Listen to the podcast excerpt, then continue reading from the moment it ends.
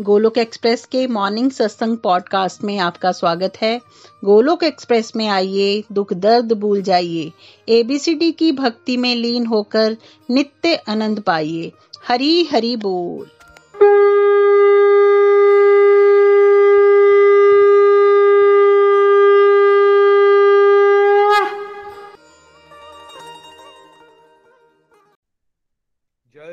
कृष्ण चैतन्य प्रभु नित्यानंदा, श्री अद्वैत गदाधार, श्रीवासदी गौर भक्त वृंदा।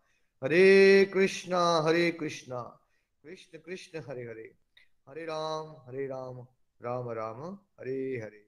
ओम नमो भगवते वासुदेवाय, ओम नमो भगवते वासुदेवाय, ओम नमो भगवते वासुदेवाय। श्रीमद भागवत गीता की जय। गौर निताय की जय। श्री श्री राधा, श्याम सुंदर की a soul, Hari Hari Bol, Hari Hari Bol. Shari Shari Vyast Ratma Shari Mast Harinam जपते हुए transform the world by transforming yourself. जय श्री कृष्णा न पर न शास्त्र पर न धन पर न ही किसी युक्ति पर मेरा जीवन तो आश्रित है प्रभु केवल केवल आपकी शक्ति पर गोलोक एक्सप्रेस में आइए दुख दर्द भूल जाइए एबीसीडी की भक्ति में लीन हो। नित्य आनंद पाइए। हरी हरि बोल एवरीवन जय श्री राम जय श्री राधे कृष्ण। आज के सत्संग आपका स्वागत है। हम एबीसीडी मॉडल पे चर्चा कर चुके हैं। हम सबको बस याद रखना है कि हमारा लाइफ ही हमारा कुरुक्षेत्र है। ए बी सी डी अंदरूनी बेसिक फैमिली लाइफ करियर और डी के केस में मैक्सिमम लोगों के केस में वो डिस्ट्रक्टिव है। सिंपल है। हमने अपनी डिस्ट्रक्टिव को पहचानना है, जहाँ हम टाइम वेस्ट करते हैं और उसको हमने धीरे धीरे डिवोशनल एक्टिविटीज़ में रिप्लेस करना है। सत्संग, साधना, सेवा से उसको रिप्लेस करना है। जिससे हमारे अंदरूनी कुरुक्षेत्र में हमारे पांडवीय गुण, दिव्य गुण स्ट्रांग होते जाएँगे और जो नेगेटिविटीज हैं अलग अलग प्रकार की, वो वीक होती जाएँगी और ऑटोमेटिकली हमारी फैमिली लाइफ और करियर में भी पॉजिटिविटी आएगी और वो भी डिवोशनल होना शुरू हो जाएगा हमारा। तो एबीसीडी मॉडल एक सुपर पॉजिटिव लाइफ के लिए मॉडल है। बहुत सिंपल तरह से आपको समझ आ जाता है उसमें कि कैसे हमने अपनी प्रैक्टिकल लाइफ को जीते जीते डिवोशन के लिए समय बनाना है। इसका बहुत अच्छा एग्ज़ाम्पल गोलक एक्सप्रेस में ही हमारी बहुत सीनियर टीम के डिवोटीज हैं, जो बहुत सारे लोग प्रोफेशनल लाइफ को लीड करते हुए वर्क लाइफ बैलेंस को मेंटेन करते हुए भागवत गीता को पढ़ा भी रहे हैं। क्यों? क्या किया उन्होंने? डिस्ट्रक्टिव टू डिवोशन किया तो क्या छोड़ना है हमें? जब छोड़ने की बात आए तो क्या क्या करना है हमने? डिस्ट्रक्टिव एक्टिविटीज़ का त्याग करना है और डिवोशनल एक्टिविटीज़ को एम्ब्रेस करना है। जितना, इतना अच्छी तरह से हम ये करेंगे, बाकी सब अंडरस्टैंडिंग विद टाइम आपकी बनती रहेगी।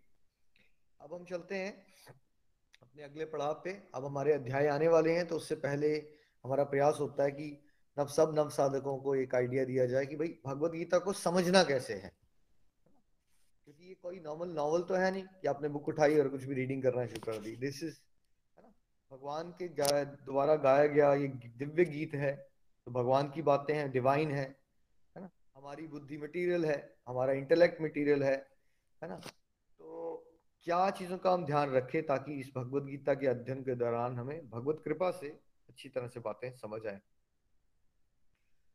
नताशा जी आज रीडिंग कर रहे हैं। नताशा जी, पहले तो वो ऊपर जो डॉट पॉइंट्स बने ना, सारे रीड आउट कर लीजिए। हरी बोल। हाँ जी, हरी बोल। भगवत गीता को कैसे समझे? विनम्र व अहंकार रहित दृष्टिकोण। भगवान श्री कृष्ण पर दृढ़ विश्वास। भगवान श्री कृष्ण से प्रार्थना करने से हम सरलता से उनके दिव्य ज्ञान, को समझ सकते हैं। भगवान के भगवान के प्रति समर्पण और कठिनाइयों के बावजूद भगवान भगवत गीता को समझने के लिए दृढ़ता रखना जै, जैसे कि अर्जुन के भगवत गीता समझने के लिए आसान वक्त का इंतज़ार नहीं किया था। ये तभी हो सकता है जब हम ये समझे अर्जुन की तुलना में हमारी समस्याएँ निगन्य है। भगवत गीता को समझने के प्रयासों से प्रयासों में निरंतरता धैर्य रखना क्योंकि हर व्यक्ति में अपनी यात्रा के अनुसार धीरे धीरे सकारात्मक परिवर्तन परिवर्तन तो क्या रखना है? प्रेयर्स पे विश्वास रखना है शरणागति के भाव से चलना है और अपनी सिचुएशन को अर्जुन की सिचुएशन से जोड़ के समझने की कोशिश करनी है कि हमारा डिफिकल्टी का लेवल कहाँ है। और अर्जुन का डिफिकल्टी का लेवल कहाँ था? एफर्ट्स में कंसिस्टेंसी रखनी है। हाइज एंड लोज आते रहेंगे, हमें रुकना नहीं है है ना?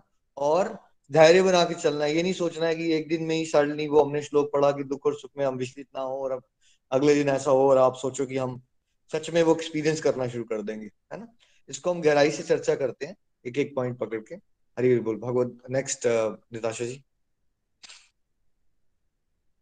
भगवत गीता एक उपदेश भगवत गीता एक अनुदेशात्मक ग्रंथ है जिससे हमें ये समझने में सहायता मिलती है कि हम में कौन है हमारे जीवन का उद्देश्य क्या है और अतः हमारे हमें भगवान के प्रति कृतज्ञता की भावना के साथ अपने जीवन की उन सभी परिस्थितियों को स्वीकार करने में सक्षम बनाता है। जि, जिनका हम दिन प्रतिदिन सामना करते हैं फिर वह चाहे अच्छी हो या बुरी हो, हरी बोल। हरी हरी बोल जी, हरी हरी बोल। तो भगवत गीता को पहले हमें अध्ययन करने से पहले श्लोक व श्लोक क्या समझना है? क्या भगवत गीता चॉइस है? डेथ बेड पे पढ़ने की चीज़ है? या भगवत गीता आफ्टर लाइफ से लिंक है? या भगवत गीता हमें जीना सिखाएगी और लाइफ की डिफ़िकल्ट सिचुएशन हो या जो भी सिचुएशन हो, उसको अच्छे से डील करना सिखाएगी। कैसे? भगवान से ग्रेटफुल रहते हुए। है ना? देखो, आप कोई चीज़ ना नियमित रूप से तभी कर पाओगे जब आप उसकी प्रायोरिटी को इंपॉर्टेंस को समझोगे। अदरवाइज़ आप भटक जाओगे। आपने वही बातें, सामाजिक बातें सुन रखी हैं। अब होगा मैं तो यंग हूँ, मेरे दोस्त ने कमेंट मार दिया भाई, तुम, तुम्हारी क्या उम्र होगी भगवत गीता पढ़ने की? और पचास साल के इंसान को भी कमेंट पड़ जाता है पचास साल का इंसान भी अगर भगवत गीता पढ़ेगा ना, उसको भी यही कमेंट पड़ रहा है, यार तुम्हारी क्या उम्र होगी? तो यहाँ उम्र का कोई लेना देना नहीं है। भगवत गीता उपदेश दी जा रही है हमें, बता रही है हम कौन है, हमें जीवन कैसे जीना है, ठीक है? लाइफ के चैलेंजेस को कैसे फेस करना है? तो ये सब बातें हमें जितना यंग हो सके उसमें सीखनी है और जर्नी में हमें ग्रेटफुलनेस बना के चलनी है भगवान के लिए। ये जो आभार का भाव होता है ना, शुक्राना, ये बहुत ज़रूरी है, तभी हमें कुछ बात समझ आएगी। तो क्या रखना है हमें, जिस भगवत गीता के अध्ययन के दौरान, क्या आप सब ब्लेस्ड फील करते हैं? कि आपको मनुष्य योनि मिली, आपको भारत में जन्म मिला, आपको घर बैठे बैठे भक्तों का साथ मिल रहा है और आपको कोई भागवत गीता जैसे ग्रंथ को घर बैठे बैठे डे टू डे लाइफ से जुड़ा हुआ पढ़ा रहा है राइट किसके साथ हुआ ऐसा? क्या बहुत कॉमनली हो जाता है ऐसा या बड़े विरले लोगों के साथ होता है? भाई, जिन लोगों ने गुरु भी धारण कर रखे होते हैं, वो गुरु जी से मिलते कितनी बार है? नीचे लिख के बताइए। क्या गुरु जी उनको कहते ज़रूर है, भगवत गीता का अध्ययन किया करो बेटा, अच्छी बात है। बट क्या किसी को उंगली पकड़ के पढ़ाया जाता है? भागवत गीता का श्लोक समझाया जाता है। तो आपके अंदर वो क्या आना चाहिए? जब पता नहीं, हमें समझ आएगी, नहीं आएगी, ये सोच नहीं आनी चाहिए। मैं कितना ब्लेस्ड हूँ। प्रभु, आपने मुझ पर कितनी कृपा कर दी कि आप मुझे घर बैठे बैठे अपना ज्ञान दे रहे हो। देखो, जितना शुक्राना का भाव आएगा अंडरस्टैंडिंग भगवत कृपा से उतनी अच्छी हो जाएगी। और जितना आप ये सोचोगे, भागोगे चीज़ों को समझने के चक्कर में चलो इतना तो ठीक है, निखिल जी, कब चैप्टर वन शुरू करेंगे? मुझे आगे का कैसे पता चले? मुझे ये तो समझ नहीं आया, मुझे वो तो समझ नहीं आया। ये रेस्टलेसनेस की अप्रोच की जगह कौन सी अप्रोच रखनी है? ग्रेटफुलनेस की अप्रोच रखनी। है ना? मैंने आपको कुछ एग्ज़ाम्पल देके समझाया है। और आपको नज़र घुमा के देखना है आसपास। कोविड चल रहा था, कितने लोगों के जीवन में क्या क्या हो रखा था, और जो लोग रेगुलरली सत्संग लगा रहे थे, वो जीवन में कितने पॉजिटिव थे? तो क्या ये सबको मिला? कि बहुत रेयर लोगों को मिलता है भगवत गीता का। वो भी अध्ययन करना, घर बैठे बैठे जितना आप गोलोक एक्सप्रेस से जुड़े हुए सभी डिवोटीज ईश्वर का आभार व्यक्त करने वाले भाव में रहोगे, उतना ही आपको भगवत गीता के अध्ययन का गहराई से, भगवत कृपा से लाभ होगा। ना मेरी योग्यता से, ना आपकी योग्यता से। कैसे? भगवत कृपा से। है ना? किसी दुनियादारी में भी इंसान से आपने अपना कोई काम निकलवाना ना तो आप उसके बाद मीठी बात कर देते हो, चलो। यहाँ तो आपने भगवान की कृपा का पात्र बनना है ना? तो क्या हो सकता है? बिना आभारी हुए हुआ शुक्राना का भाव हुआ मेरा हमें कुछ समझ नहीं आएगा। इसलिए डेवलप दैट एटीट्यूड है ना? Attitude of gratitude Natasha ji next please Bhagavad Gita संपूर्ण वैदिक प्रणाली का सार है। लगभग पाँच हज़ार वर्ष पूर्व श्री कृष्ण भगवान ने इसे कुरुक्षेत्र के युद्ध मैदान में अर्जुन, जो कि पूर्ण रूप से इस युद्ध को लेकर भ्रमित, मोहग्रस्त व संघर्षरत था, के लिए गया है, ताकि वह भगवान के साथ दृढ़ संबंध बनाकर इस समस्या को भली भांति सुलझा सके। हरि बोल। हाँ जी तो क्या पाँच हज़ार साल पहले क्या हुआ? एसेंस है वैदिक सिस्टम का भगवत गीता, राइट? सारे शास्त्रों का निचोड़ तो श्री कृष्ण ने अर्जुन को भगवत गीता क्यों सुनाई? बिकॉज़ चॉइस है। अर्जुन बोर हो रहा था। अर्जुन के पास कुछ टाइम पास करने को नहीं मिल रहा था। बी चॉइस सी क्योंकि अर्जुन डेथ बेड पे था और उसको मुक्ति चाहिए थी। चॉइस डी अर्जुन अपनी लाइफ में सबसे डिफ़िकल्ट सिचुएशन से गुजर रहा था और उसको डायरेक्शन नहीं मिल रही थी। और उसको ये समझाया जा रहा था कि बेटा तुम लाइफ की डायरेक्शन ढूंढ सकते हो अगर तुम मेरे साथ स्ट्रांगली जुड़े रहो तो। है ना? कौन सी चॉइस लेनी है हमें? मैक्सिमम लोग क्या सोच रहे हैं? ए बी सी राइट ज्ञान नहीं है सबको। आपको क्या समझना है? क्यों बताई गई भागवत गीता? टाइम पास करने के लिए नहीं। इसलिए आप जब सोचते हो, चलो मेरी लाइफ में प्रॉब्लम चल रही है अभी, मैं सत्संग छोड़ दू राइट क्या सत्संग छोड़ना is solution to the problem आपकी मटेरियल लाइफ का प्रॉब्लम है सत्संग को छोड़ देना। जब हवाई जहाज़ में इमरजेंसी के लिए अनाउंसमेंट करते हैं, रोस्टेज इमरजेंसी आएगी, ऊपर से ऑक्सीजन मास्क आएगा तो क्या बोलते हैं? ऑक्सीजन मास्क लगा लेना या पहले आसपास के पड़ोसियों को लगाते रहना? क्या बोलते हैं इमरजेंसी आने पे? मुश्किल समय आने पे। याद रखना है, हमें वो भागवत गीता एक ऑक्सीजन मास्क की तरह यूज़ करनी है। हमेशा हमेशा, क्योंकि हम हमेशा ही स्ट्रगल कर रहे हैं। और उस स्ट्रगल का कोई सोल्यूशन नहीं है हमारे पास जब तक हम किससे स्ट्रांगली कनेक्टेड नहीं रहेंगे। अब अगर आपको सांस नहीं आ रही है, आप बातें करते रहोगे, मुझे सांस नहीं आ रही है या बेटर है कि आप ऑक्सीजन मास्क लगा लो। क्या तरीका बेटर है? आप सबको बताना शुरू कर दो। मुझे प्रॉब्लम हो रही है, मुझे सांस नहीं आ रही, मुझे प्रॉब्लम वहाँ से ऑक्सीजन मास्क लटका है ना भाई, उसको लगा लो ना। वैसे ही आप ये बातें करते रहोगे, मेरी लाइफ बहुत मुश्किल है, मेरे से ये हो रहा है, मेरे को वो हो रहा है। आप भगवान का नाम ले लो ना, आप भगवत गीता पढ़ो ना, उसके जुड़े रहो ना, वही तो ऑक्सीजन है ना हमारी। ठीक है? इस भाव से चलना है हमने। तो भगवत गीता को हमने एक ऑक्सीजन के रूप में, प्रभु के कनेक्शन को एक ऑक्सीजन के रूप में देखना है। टाइम स्टीयरिंग व्हील की तरह रखना है, स्पेयर टायर की तरह यूज़ नहीं करना है। नताशा जी। हरी बोल।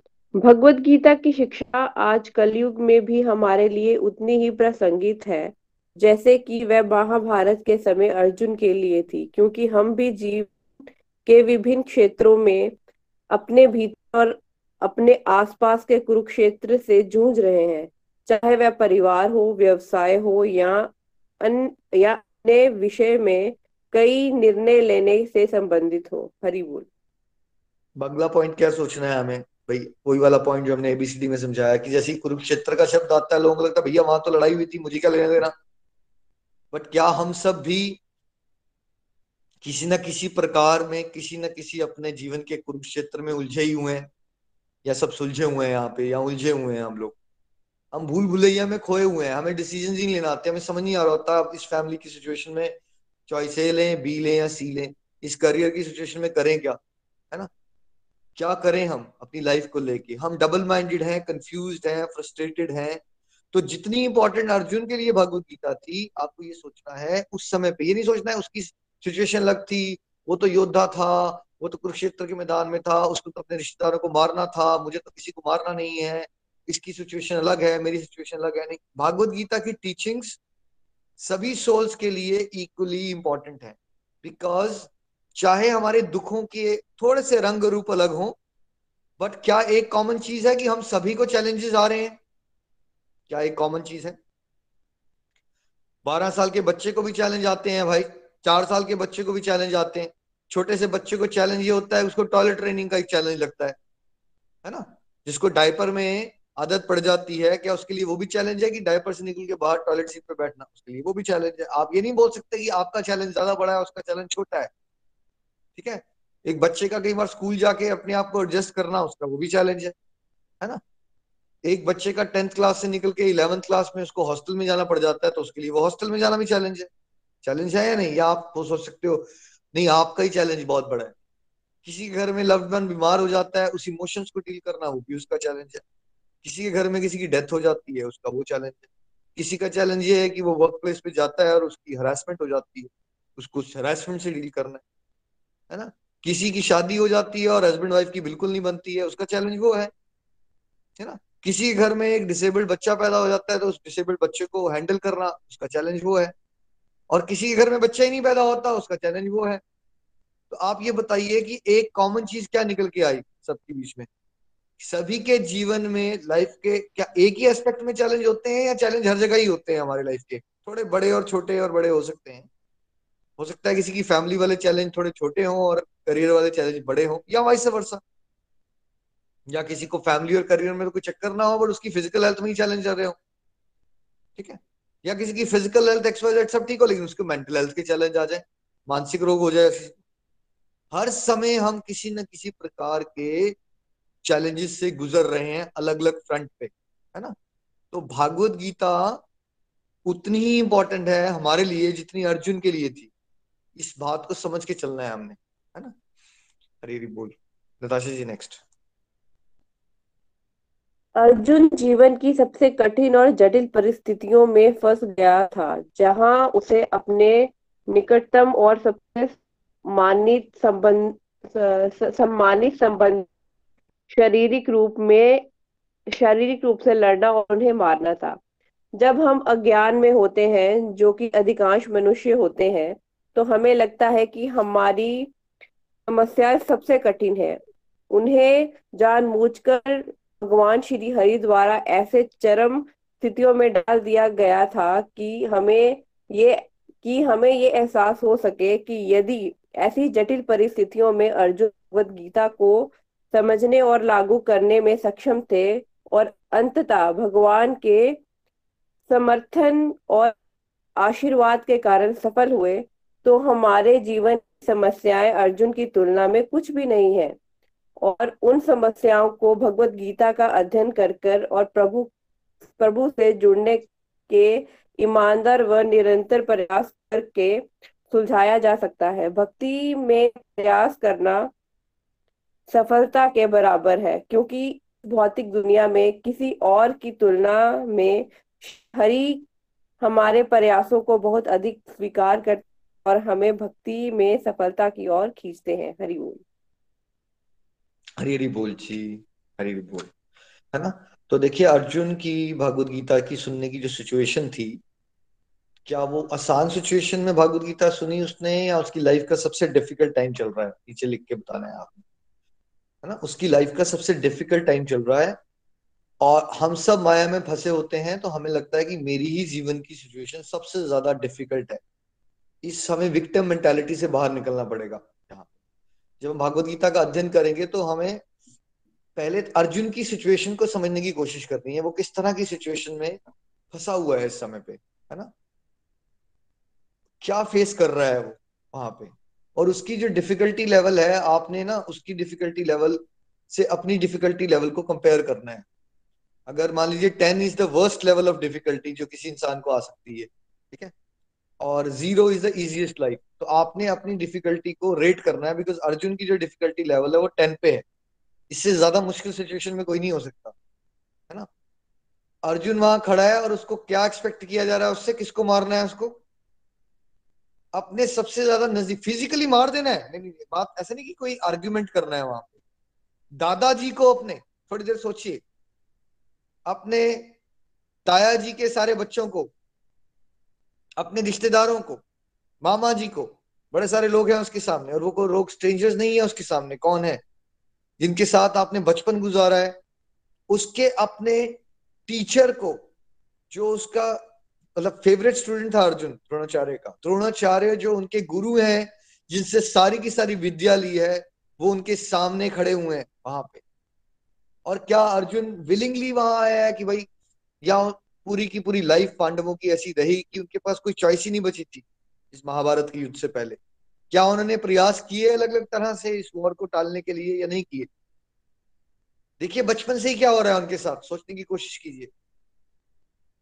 हम सब क्या समस्या क्या है ना, हम अपनी ज़िंदगी में इतने खोए पड़े हैं कि हमें अपनी ज़िंदगी पहाड़ लगती रहती है और आप उस थॉट प्रोसेस से निकल नहीं पाओगे जब तक आप, आपको भगवत गीता के अध्ययन से पहले अर्जुन के दुखों में थोड़ा सा दुखी होने का प्रयास करना है। उसके दुखों को सोचने की कोशिश करो। क्योंकि हम अपने दुखों को तभी भूलेंगे जब हम दूसरों के दुखों के से रिलेट करेंगे कि भाई, वो सच में किस तरह की सिचुएशन में है? उसके शूज़ में जाने की कोशिश करो, क्या हो रहा है उसके साथ? जब बच्चे वो होते हैं तो क्या होता है? उनकी मदर, क्या वो मदर विधवा हो जाती है? क्या फादर का देहांत हो जाता है? हा? जो बच्चे राजा के कुल में पैदा हो, लेकिन राजा का उनके बर्थ से, है ना, क्या होता है उस समय में? उनका देहांत हो जाता है। तो यानी कि बच्चे क्या हैं? सामाजिक दृष्टि से क्या कहो उनको? अनाथ हो गए, ठीक है? फादर नहीं है, ठीक है? और क्या चल रहा है उनके साथ? किसकी शरण में जाना पड़ जाता है उनको? जो ताया जी है, महत्वाकांक्षी हैं, अंधे हैं, लेकिन अंधे फिजिकली नहीं है इमोशनली भी स्पिरिचुअली भी अंधे हैं। और जो उनके ताया जी के सारे के सारे बच्चे हैं, वो क्या है? दुष्ट लोग हैं, ईर्ष्या करते हैं, अहंकारी है, और शोषण करने में व्यस्त रहते हैं उनका। और छोटा मोटा शोषण नहीं है, कमेंट नहीं मारते खाली। क्या करते हैं? उनको बचपन में ही भीम को जहर पिला के, थोड़ा सा सोचिए ना आपकी फैमिलीज़ में ऐसा हो रहा हो तो। ताया जी के एक बेटे ने क्या किया? सारे बच्चों के साथ, मिलके कज़न के साथ, खीर में जहर पिला के आपके बेटे को मारने का, ज़िंदा ज़िंदा, मारने का छोटा मोटा थप्पड़ मारने का नहीं, उसको खीर खिला के, जहर खिला के नदी में फेंक दिया। क्या कहेंगे इस सिचुएशन को आप? कुंती के साथ क्या हो रहा है यहाँ पे? इन पांडवों के साथ क्या हो रहा है? आसान सिचुएशन लग रही है आपको?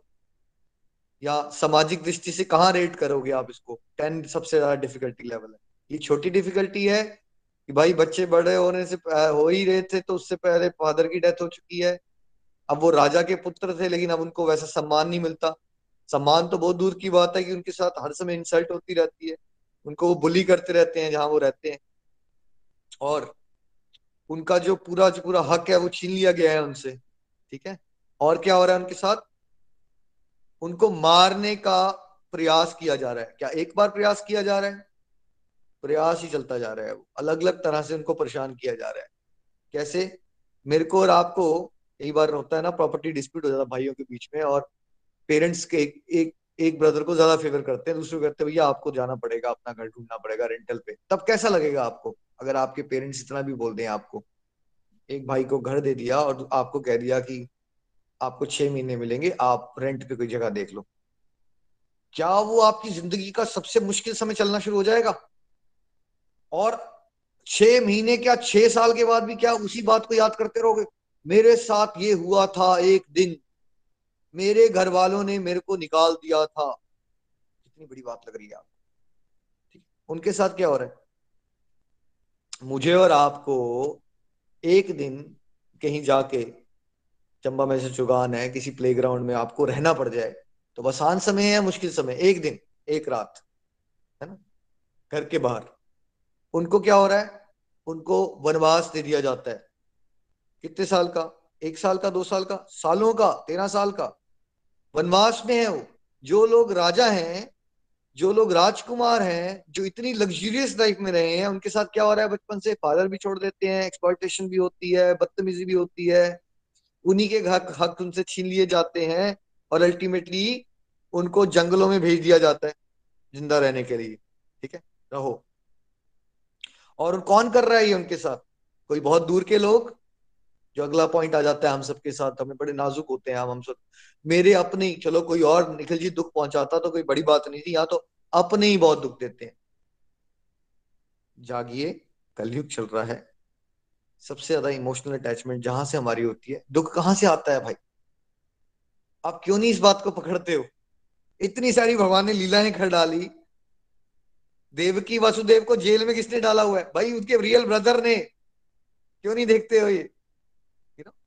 इतने कलयुग में जो रिश्ते होते हैं ना, ये बड़े कोई बहुत ही विरले लोग होंगे जिनको प्यारे रिश्ते मिल जाएँगे। अदरवाइज़ क्या होता है? इतना स्वार्थ है, इतना शोषण है रिश्तों के अंदर, और आप जब तक ये कॉन्सेप्ट नहीं पकड़ोगे, आपको दुख होता रहेगा हर समय। समझिए ना क्या हो रहा है वो लीलाओं में। भगवान तो बड़े सिंपल सी महाभारत के हम चुपचाप सीधे आते बैठते एक जगह पे, लेक के किनारे, भगवत गीता सुनाते और चले जाते। इतनी सारी रचना क्यों करते हैं? मेरे को और आपको समझाना चाहते हैं कुछ कि आप अपनी इस विचारधारा से बाहर निकलो कि आप ही का जीवन सबसे ज़्यादा मुश्किल है। अपनी जीवन के बारे में थोड़ा सोचना बंद करो एक मिनट के लिए और अर्जुन की सिचुएशन को सोचो।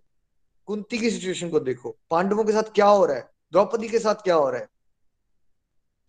है ना? क्या हो रहा है उसके साथ? जब उनको फिर फाइनली वनवास से आने के बाद एक जंगल जैसी जगह जहाँ कुछ नहीं होता, खांडा प्रस्त दे दिया जाता है। चलो वहाँ रह लो तुम। उसके बाद भी वो भगवान की कृपा से जब मेहनत करके ब्लेसिंग से बड़ा अच्छा राजपाट वहाँ बना लेते हैं, तब क्या हो जाता है? तब भी उनके कज़न खुश होते हैं या उनको फिर से बर्बाद करने की कोशिश करते हैं? है ना? उनसे वो राजपाट छीन के, उनके साथ छल में, छल से क्या करते हैं? गैम्बलिंग के लिए बुला लेते हैं, उनको छल होता है उनके साथ, और फिर क्या होता है द्रौपदी के साथ? भरी सभा में। वो देवर हैं उनके, देवर। शासन कौन है? देवर है उनका, रियल। और वो भरी सभा में वहाँ कौन बैठे? उन्हीं के, अपने परिवार के, उनके हस्बैंड भी बैठे हैं, उनके ससुर टाइप के लोग, सभी लोग वहाँ बैठे हुए हैं। और उस पूरे इंडिया के सबसे टॉप मोस्ट राजा बैठे हैं। उसके बीच में द्रौपदी के साथ क्या हो जाता है? एक लेडी के लिए सबसे बड़ी बात क्या हो सकती है? क्या हो सकती है एक लेडी के लिए सबसे बड़ी बात? है ना? एक स्वाभिमान होता है ना? और कितनी ज़्यादा बेइज्जती है अगर आप और मैं इमेजिन करने की कोशिश करें आप और मैं तो हम किसी के दो कमेंट से ही भाई जड़ जाते हैं हम लोग हैंडल नहीं हो पाता हमसे।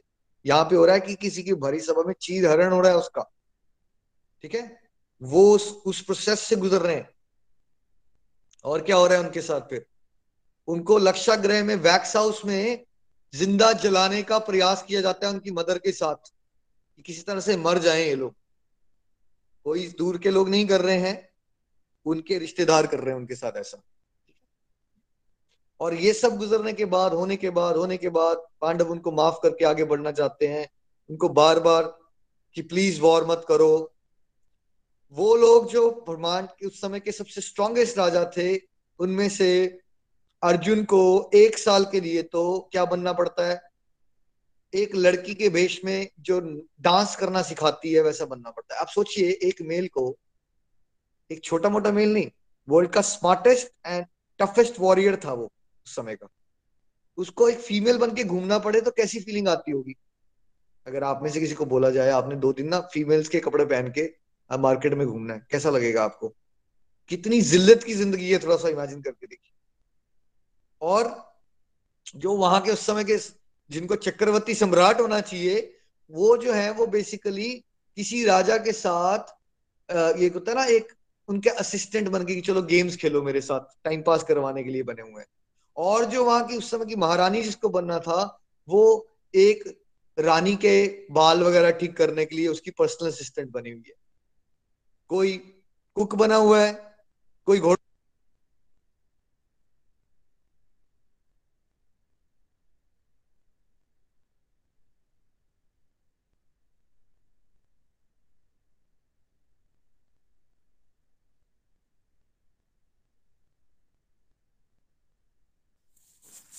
हरी बोल निखिल जी आपका कॉल म्यूट हो गया शायद।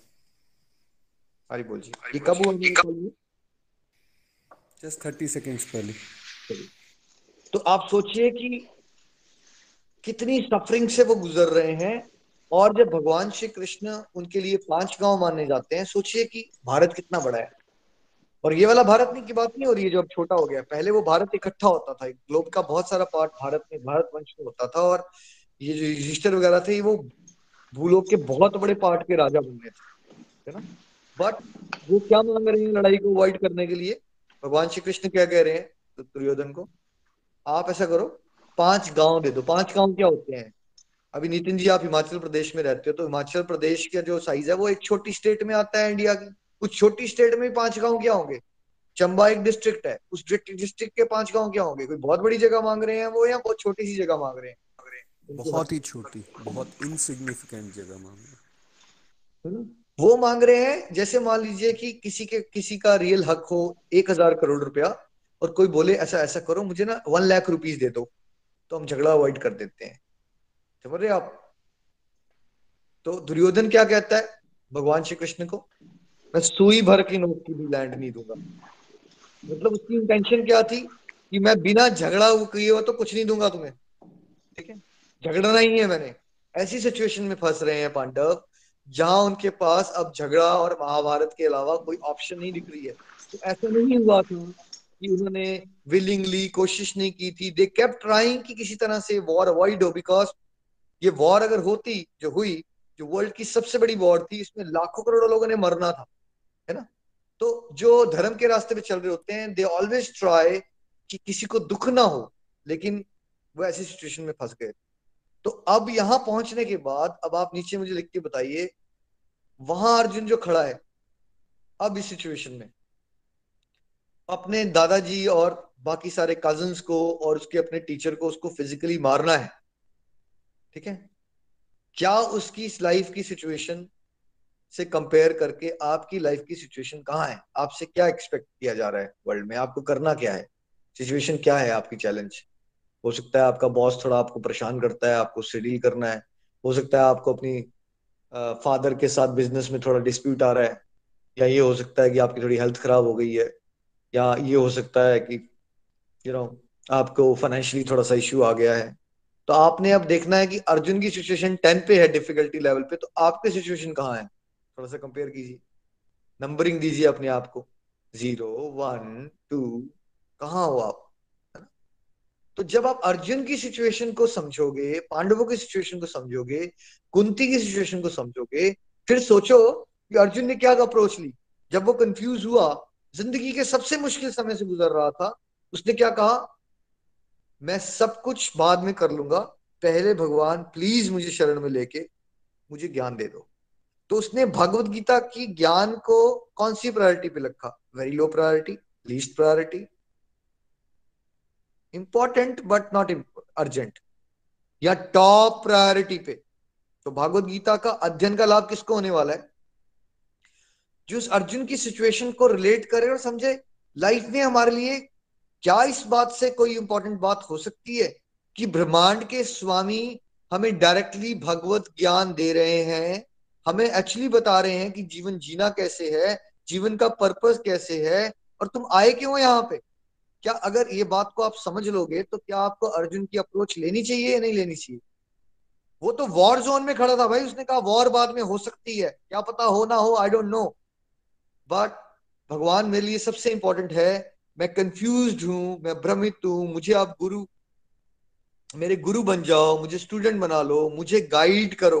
तो भगवान की गाइडेंस को आपको उस टॉप प्रायोरिटी पे रखना है, तभी आपको भगवत गीता का अध्ययन का ज़्यादा से ज़्यादा लाभ होगा, है ना?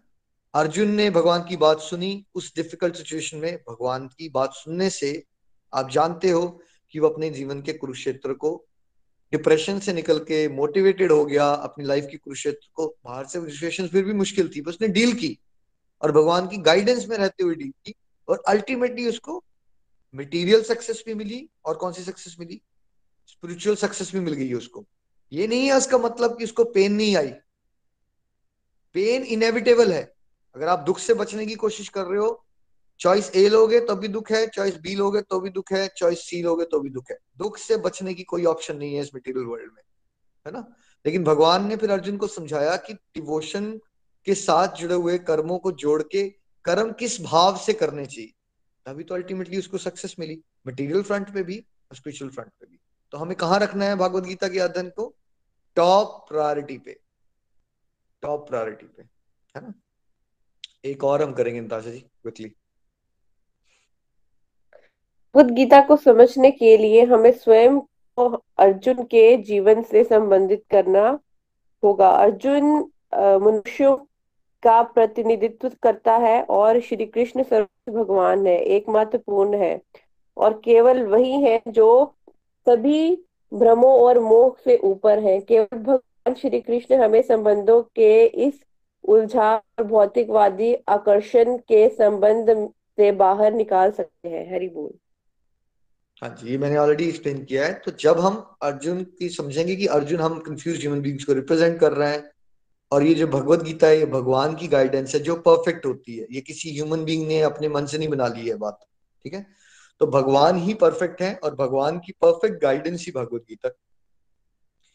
तभी हम संसारिक मोह माया से निकल पाएँगे, नहीं तो हम भ्रमित रहेंगे कंफ्यूज रहेंगे और हम एंटेंगल्ड रहेंगे, बंधन में फंसे हुए रहेंगे बंधन हमारे मानसिक होते हैं।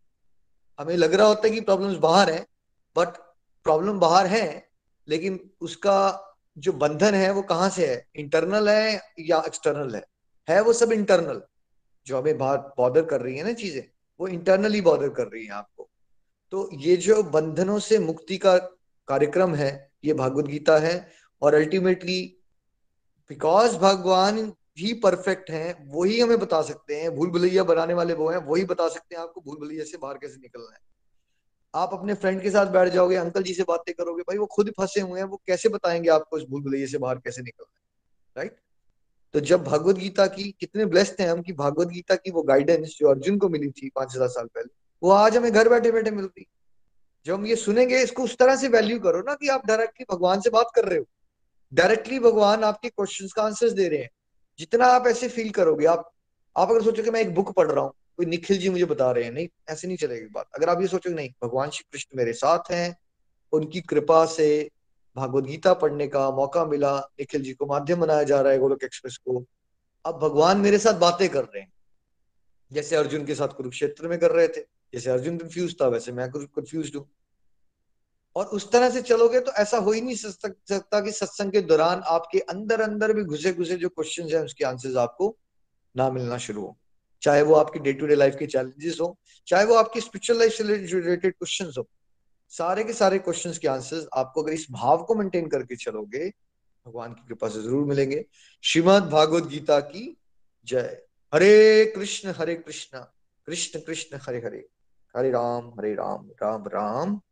हरे हरे हरे बोल जी, हरे बोल। जी please continue Hare Krishna Hare Krishna Krishna Krishna, Hare Hare. Hare Ram Hare Ram Ram Ram, Hare Hare. Thank you so much Nikhil ji. आज का सत्संग भी बहुत दिव्य था, बहुत आनंद आया।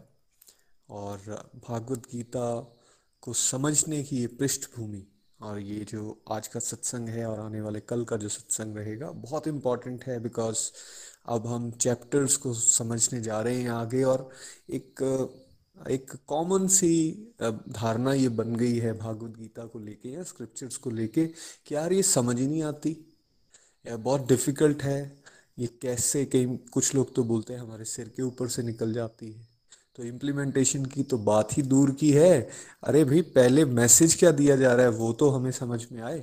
तब तो हम इम्प्लीमेंट करेंगे। तो इसलिए इस पड़ाव पे चैप्टर्स को शुरू करने से पहले हमें ये ठीक लगता है कि हम भागवत गीता को कैसे समझें, इसके ऊपर चर्चा होनी चाहिए। और निखिल जी ने जो आज पॉइंट्स हमें बताए हैं, जो सिंप्लीफाइड भागवत गीता में आप पढ़ भी रहे हो साथ में, वो बिल्कुल रेलिवेंट है और अगर कोई इसको फॉलो करेगा तो वो अनुभव करेगा कि उसको भगवान श्री हरि की कृपा से भगवत गीता समझ आना शुरू हो जाएगी और समझने के साथ साथ वो इन पॉइंट्स को अच्छे से इम्प्लीमेंट भी कर पाएगा, अपने जीवन के अंदर बदलाव आते हुए भी देख पाएगा। तो आज जिन पॉइंट्स पे चर्चा हुई है क्विकली मैं उनको अगर समराइज करूँ तो बात ये हो रही है कि भाई, ये स्क्रिप्चर भगवान की वाणी है, भगवान के श्री मुख से आई है, ये दिव्य है और इसको समझने के लिए विनम्रता और विनम्रता की ज़रूरत है, अहंकार बिल्कुल हटाने की ज़रूरत है। तो क्वेश्चन अराइज होता है कि यार, हम कहाँ अहंकार है? हम हम अहंकारी थोड़ी ना है? हर किसी को ये लगता है कि हम अहंकार नहीं है। बट सूक्ष्म रूप में हम सबके अंदर अहंकार है और कहीं ना कहीं हम भगवान को एडवाइज करते हुए ज़्यादा दिखते हैं। एडवाइज़र जो एडवाइस दे रहा है, भगवान यहाँ पे एडवाइज़र हैं और सुप्रीम एडवाइज़र हैं। वो जो एडवाइस दे रहा है, वो हम उसको सुनने के लिए तैयार ही नहीं होते बेसिकली क्योंकि हमें आदत क्या पड़ गई होती है अपना दृष्टिकोण हर चीज़ में देने की। तो हर जगह अपना लॉजिक लगा के अगर हमने चीज़ों को समझना है तो ये नहीं समझ आएगी। मतलब अपने इंटेलेक्ट से समझने की कोशिश करेंगे तो नहीं समझ आएगी। जैसे निखिल जी ने भी बताया, भाई, ये नॉवल नहीं है कोई? क्या आपने बुक उठाई, चार पाँच पेज पढ़े और आपको समझ आ जाएगी? नहीं, ऐसे समझ नहीं आने वाली। तो इसलिए सबसे पहले इस बात को समझना ज़रूरी कि हम सब में अहंकार है। हम सब भगवान की बात को नहीं सुनना चाहते। और जब हम नहीं सुनना चाहते और रादर हम भगवान को सुनाना चाहते हैं, आपने ये ठीक नहीं किया, आपने मेरे साथ ये नहीं किया, आपने उसको ज़्यादा दे दिया, मुझे कम दे दिया। अच्छा अगर आपने ऐसा कर दिया होता तो ज़्यादा बेटर होता। सी इस तरह से बेशक हम कहते हैं कि हमें भगवान पे विश्वास है, लेकिन हमें भगवान के जो डिसीजंस होते हैं ना, वो हमें हजम नहीं होते। क्योंकि हर चीज़ तो भगवान का डिसीज़न है। हम उसको क्या लाइफ को आसानी से एक्सेप्ट कर पा रहे हैं? आंसर इज़ नो हम एक्सेप्ट नहीं करते, हमें लगता है नहीं, ऐसे नहीं ऐसा होना चाहिए। जब हम ऐसे व्यवहार करते हैं या ऐसा बोलते हैं तो एक तरह से हम, हमारा वो अहंकार ही बोल रहा है बिकॉज़ हम भगवान के डिसीजंस को या भगवान जो हमें एडवाइजेस दे रहे हैं, उनको एक्सेप्ट ना करके हम भगवान को गाइड करने की कोशिश कर रहे हैं, भाई, ऐसे करना चाहिए था, ऐसे होना चाहिए था सी तो इस बात को समझना बहुत ज़रूरी है कि हम सब में अहंकार है, उस अहंकार को शेड करना है, हटाना है। और समझने का ये प्रयास करना है कि भाई, अब हम एक क्लासरूम में भगवान की कृपा से आ गए हैं। स्कूल में एडमिशन मिल गई है। श्रीमद् भागवत गीता सुनने का मौका मिल रहा है, पढ़ने का मौका मिल रहा है। पहले तो यही विशेष कृपा हो गई, और जैसे निखिल जी ने कहा था, यही रेयरेस्ट ऑफ़ रेयर को मिलती है। हज़ारों, लाखों, करोड़ों लोग यहाँ पर हैं बट बड़े विरले लोग ऐसे हैं जिनको ये सुनने का भी मौका मिल जाता है। तो पहले तो उसके लिए, भगवान के लिए थैंकफुल हो जाना चाहिए, भगवान का धन्यवाद करते रहना चाहिए कि आपने एटलीस्ट हमें ये मौका तो दिया। हम उतने फॉर्चुनेट तो हो गए। जब आप ये करना शुरू करते हैं तो फिर अपने आप विनम्रता आती है और देन हमें अर्जुन के फुटस्टेप्स को, पांडवों के फुटस्टेप्स को फॉलो करना है।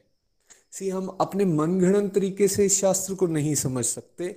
जैसा आचार्यों ने किया है, जैसा भगवान के शुद्ध भक्तों ने किया है वैसा करने की ज़रूरत है। और यहाँ भागवत गीता के माध्यम से डायरेक्ट अर्जुन जो है, वो हम सब के रिप्रेजेंटेटिव हैं।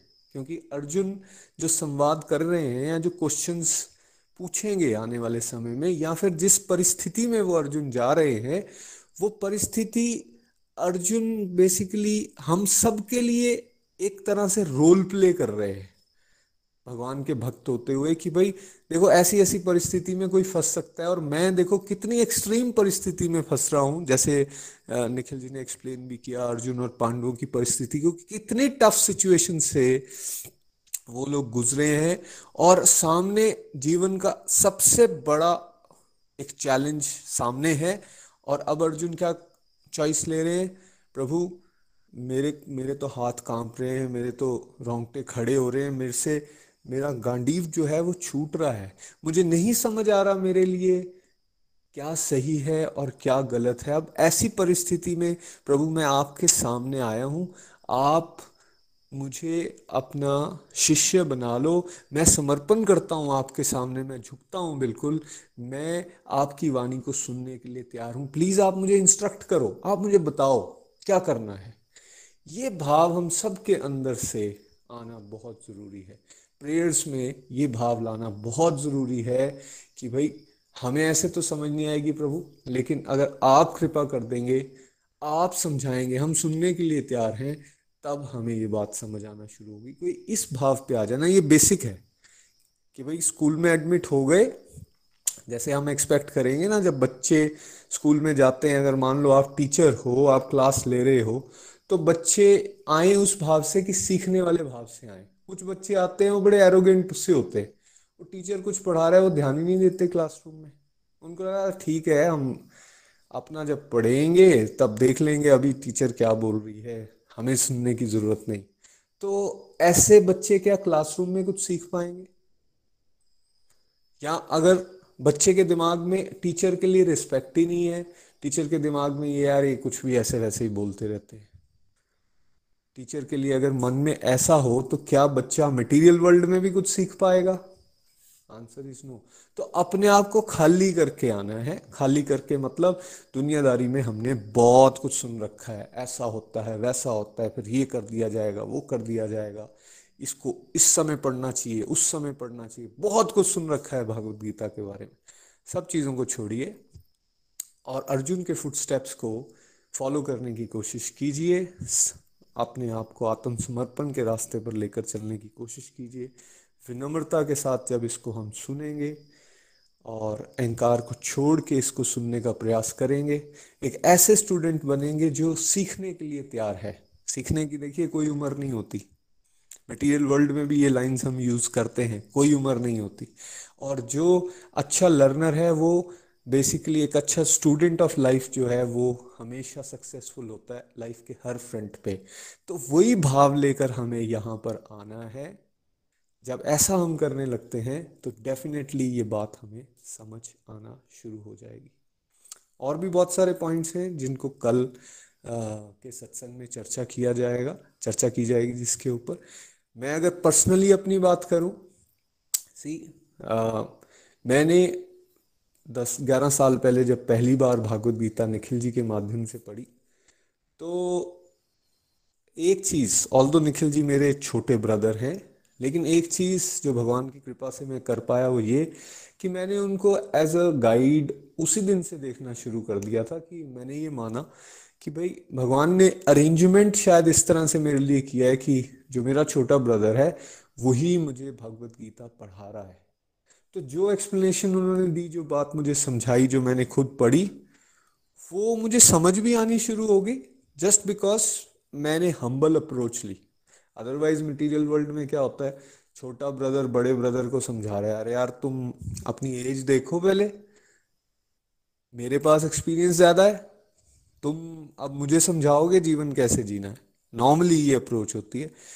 भगवान की कृपा से मैंने उसको रिवर्स समझा और जिसको भगवत ज्ञान मिला था, उसको सुपीरियर माना और फिर उससे वो अंडरस्टैंड करने की कोशिश की। तो मैं ये कह सकता हूँ कि पहली बार में ही, पहली रीडिंग में ही भगवान की कृपा से बहुत सारी बातें मुझे समझ में आना शुरू हो गई। बहुत सारे मेरे क्वेश्चंस जो मैंने पूछे भी नहीं, उसके मुझे आंसर्स मिलना शुरू हो गए और पहली रीडिंग के साथ साथ ही इनफैक्ट मैंने गाइड करना भी शुरू कर दिया। तो हम्बल अप्रोच रखना और अर्जुन के फुट स्टेप्स को फॉलो करते रहना। निरंतर ये प्रार्थना करते रहना कि प्रभु, हम बेसिकली भटके हुए हैं, हम मंद बुद्धि हैं, हम कुमती हैं, लेकिन हम आपके रास्ते पर बढ़ना चाहते हैं, हम आपकी सेवा करना चाहते हैं। प्लीज़ आप हमें इंस्ट्रक्शंस दीजिए। फिर आप देखिए, कैसे समझ भी आना शुरू हो जाएगा और आप अच्छी तरह से इसको इम्प्लीमेंट भी कर पाएँगे। श्रीमद् भगवद गीता की जय।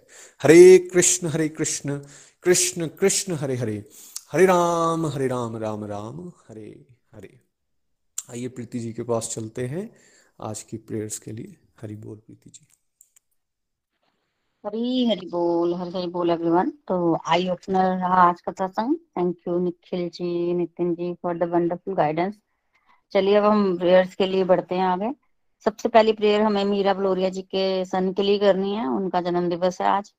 नेक्स्ट प्रेयर हमें सुकन्या देवी जी के फ्रेंड सुनीता जी, फिर ज्योति कुमारी जी की मदर के लिए सरोज जी की फ्रेंड प्रियंका जी के लिए मुक्ता गोयल जी के ग्रैंडसन लक्ष्य जिंदल जी के लिए, अपर्णा शर्मा जी की देवरानी नीरज नीरज जी के लिए, रचना सूद जी के अंकल रामपाल जी के लिए, किरण टामटा और उनकी मदर की फ़िज़िकल हेल्थ के लिए हमें प्रेयर्स करनी है। इसके अलावा हमें अम, अमित अरोड़ा जी की फैमिली की स्पिरिचुअल प्रोग्रेस के लिए वदेही जी और उनकी फैमिली की स्पिरिचुअल प्रोग्रेस के लिए नीलम बुतेजा जी के हस्बैंड की गायत्री जी मोनिका जी बबीता जी मानी जी रेनू जी नीलू जी सीमा शर्मा जी शिवा जी और पूजा सिंगला जी की स्पिरिचुअल हेल्थ के लिए प्रेयर्स करनी है। हरे कृष्णा हरे कृष्णा कृष्ण कृष्णा हरे हरे हरे राम हरे राम। हरे, हरि बोल, हरे, हरि बोल।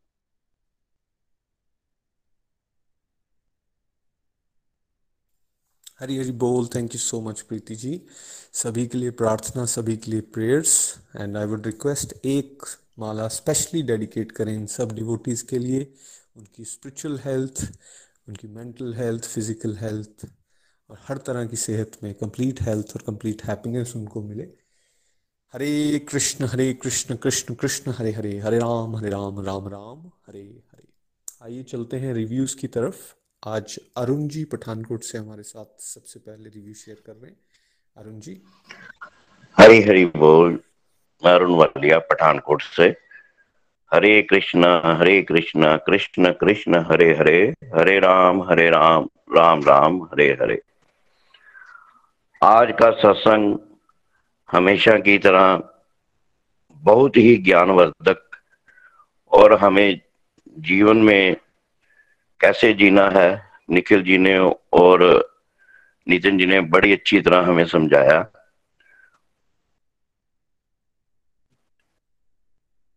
गीता का अध्ययन करने से पहले जो निखिल जी ने आज हमें एक मैनुअल दिया है, वो बड़ा ही एक ज्ञानवर्धक है। भगवत गीता से पाँच हज़ार साल पहले कुरुक्षेत्र में भगवान के मुख से, श्री कृष्ण जी के मुख से हमें जीवन जीने के लिए एक मैनुअल दिया। जो अब हम अगर उसको अपनी जीवन में इंप्लीमेंट करेंगे तो हमारा जीवन बड़े सुचारू और ठीक ढंग से चलेगा। भगवत गीता पढ़ने से पहले हमें विनम्र और दृढ़ संकल्प होना चाहिए, ताकि हमारे, हम कोई भी तर्क वितर्क में ना पड़े। अर्जुन की तरह पूरा हम आत्म समर्पण सरेंडर कर दे, ताकि जो भी हमें गाइड मिले हैं, जो हमें गाइडलाइन मिल रही हैं, हम उसके ऊपर अगर पूरी तरह ध्यान देंगे, तभी हम अपने जीवन में आगे बढ़ेंगे। हमारे गोलक एक्सप्रेस में भी बड़े उदाहरण हैं। जैसे निखिल जी के टीचर जी हैं, मिसेस कुंद्रा जी। वो भी देखो, अब निखिल जी से गीता का अध्ययन कर रहे हैं और उसी प्रकार हमें ये नहीं सोचना कि हमें कौन गीता पढ़ा रहा है। जिसको ज्ञान है, हमें उससे ज्ञान लेना चाहिए। हमें अपने जीवन में कोई भी तर्क वितर्क अगर नहीं करेंगे, विनम्र होंगे, अहंकार छोड़ेंगे, तभी हम इसका अच्छी तरह अध्ययन करेंगे, नहीं तो ये हमारे लिए एक बुक ही है। मैं अपने जीवन से अगर रिलेट करूँ तो मैं भी गोरख एक्सप्रेस जुड़ने से पहले, मेरे लिए भी गीता एक बुक ही थी। हमारे हिंदू परिवार मैक्सिमम सबके पास गीता घर में होती है। पर पढ़ता कोई नहीं है। क्योंकि ये एक बड़ा डिफ़िकल्ट ग्रंथ समझा गया है, जिसमें हमें पढ़ने में भी मुश्किल होती है, समझने की तो बात दूसरी है। पर जब हम गोलक एक्सप्रेस के साथ जुड़े, और नितिन और निखिल जी ने हमें जैसे सरल भाषा में इसका अध्ययन कर रहे हैं तो वो हमारी बुद्धि में भी बड़ी आसानी से आ जाता है। और बड़ी अच्छे तरीके से हमने इसको सीखा और धीरे धीरे अपनी ज़िंदगी में इम्प्लीमेंट कर रहे हैं। और जैसे जैसे हम अपनी ज़िंदगी में इसको इम्प्लीमेंट कर रहे हैं, वैसे ही हमारा जीवन बड़ा सुख में और परिवार में खुशी आ रही है। तो इसीलिए हमें, जैसे निखिल जी ने भी बताया और हमने देखा भी है कि अर्जुन की प्रॉब्लम्स हम सबसे बड़ी प्रॉब्लम थी। उसने भी भगवान के आगे जब पूरा सरेंडर कर दिया और बड़े ध्यान से सुना तो वो अपने दृढ़ संकल्प के साथ जो है, वो विजय हुआ। उसी प्रकार हमें भी भगवान के आगे पूरा सरेंडर करके और अच्छी तरह उनकी बातों को अपनी ज़िंदगी में इंप्लीमेंट करेंगे तो हमारा जीवन भी बड़ा सुख में और सफल होगा, जिसकी हम सब तमन्ना करते हैं। और इसीलिए हमें बिल्कुल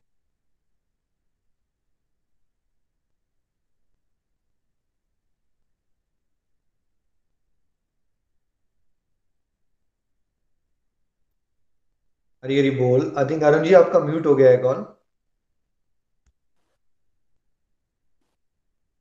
हरी हरी बोल जी। जो भी हमारी ज़िंदगी में मुश्किलें आती हैं आप उसको सॉल्व करें। और सॉल्व हो भी जाती हैं। ये मेरी अपनी, अपना ज़िंदगी का एक्सपीरियंस है कि जब से मैं गोलक एक्सप्रेस से जुड़ा हूँ और अध्ययन कर रहा हूँ, तब से मैं बड़ी आराम से अपनी ज़िंदगी व्यतीत कर रहा हूँ। और मैं सबसे यही प्रार्थना करता हूँ कि सत्संग से जुड़े रहें और पूरी तरह सरेंडर करें। अपने मेंटर्स को के साथ तर्क वितर्क ना करके इसको अपनी ज़िंदगी में लाएँ। ताकि हम अपना ज़िंदगी बड़ी अच्छी तरीके से गुजार सके। हरी हरी बोल जी हरी हरी बोल। हरी हरी बोल। हरी हरी बोल। Thank you so much Arun ji. बिल्कुल आपने सही पॉइंट्स यहाँ पर रखे हैं और देख रहे हैं पिछले तीन चार साल से कैसे ज़बरदस्त ट्रांसफॉर्मेशन आपके जीवन में आ रही है। बिकॉज़ आपने इन पॉइंट्स को सिर्फ़ बोला नहीं है सिर्फ़ सुना नहीं है उनको समझ के अच्छी तरह से जीवन में उतारा भी है। और समय ज़रूर लगता है। इसलिए पेशेंस की इम्पोर्टेंस हमेशा रहेगी। कल इस पॉइंट पे डिटेल में चर्चा भी होने वाली है। बट जैसा अरुण जी आज कह रहे थे, उस बात ये पकड़ने की है कि अगर अर्जुन इतनी बड़ी प्रॉब्लम से भगवान की वाणी को सुनकर विक्टोरियस होकर निकल सकते हैं तो हम क्यों नहीं? इसलिए जैसा हम पहले भी कह रहे थे कि अर्जुन के फुटस्टेप्स को फॉलो करना, एक सिंसियर डिवोटी बनना और एक मित्र के भाव से आगे बढ़ना ये बहुत इंपॉर्टेंट है। Thank you once again Arun ji आइए जम्मू चलते हैं। अनीता जी हमारे साथ हैं। हरी हरी बोल। जय श्री कृष्णा एवरीवन आज का सत्संग बहुत ही दिव्य था और निखिल जी और नितिन जी ने हमें गाइड किया कि हम भागवत गीता को कैसे अंडरस्टैंड करें। तो फ्रेंड्स मैं अनीता डफारा जम्मू से। आज सबके साथ आ, मैं अपनी लर्निंग शेयर करने जा रही हूँ। तो मैंने आज के सत्संग से ये सीखा कि जो भागवत गीता है, जिसे बताया जाता है कि ये हमारे हर क्वेश्चंस का आंसर देती है। तो जब हम, मैं अपनी बात करूँ तो जब मैं भागवत गीता और गोलक एक्सप्रेस से नहीं जुड़ी थी तो तब लाइफ में चैलेंजेस पहले भी थे शादी से पहले भी। और शादी के बाद तो वैसे सिचुएशंस चेंज हो जाती हैं दूसरी फैमिली में आके एडजस्ट करना या फैमिली के साथ कैसे टाइम स्पेंड करना। लेकिन फ्रेंड्स मुझे किसी ने गाइड किया उस टाइम पे भी कि भागवत गीता में हर क्वेश्चन का आंसर है तो आप प्लीज़ उसको रीड करो। मैंने लाइब्रेरी से बुक ली और इशू करा के मैंने एक बार ना पढ़ा। फ्रेंड्स पढ़ा तो अच्छा तो लगा, लेकिन समझ कुछ नहीं आया और बिल्कुल भी पता नहीं चला, ये पढ़ा है कि अध्याय में क्या क्या बताया गया।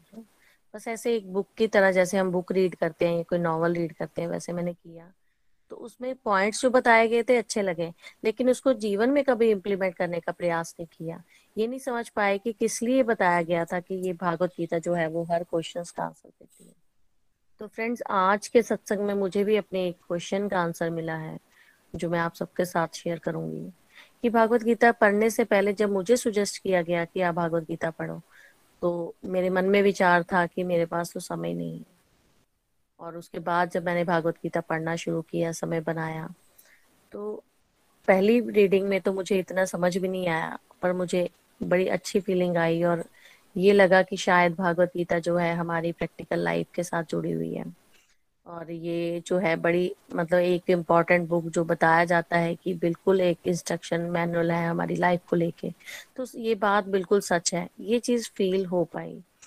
तो भगवान की ब्लेसिंग्स तो मुझ पे हो गई थी, लेकिन वही जैसे आज हमने सत्संग में भी पढ़ा कि हमारे अंदर अहंकार बहुत होता है और विनम्रता नहीं होती, जिसके कारण अगर हमें अपॉर्चुनिटी मिलती भी है कुछ अच्छा करने की या अच्छा सुनने की तो हमारे अंदर का अहंकार जो है कहीं ना कहीं हमारी जो बुद्धि है हम बिल्कुल लॉजिकल सोचते हैं हर चीज़ों को लेके जिसकी वजह से आ, हम समझ नहीं पाते जो चीज़ हमारी लाइफ के लिए बेनिफिट है ये भगवान हमें कुछ बताना चाह रहे हैं तो हम उनकी भी प्रेजेंस को इग्नोर कर देते हैं।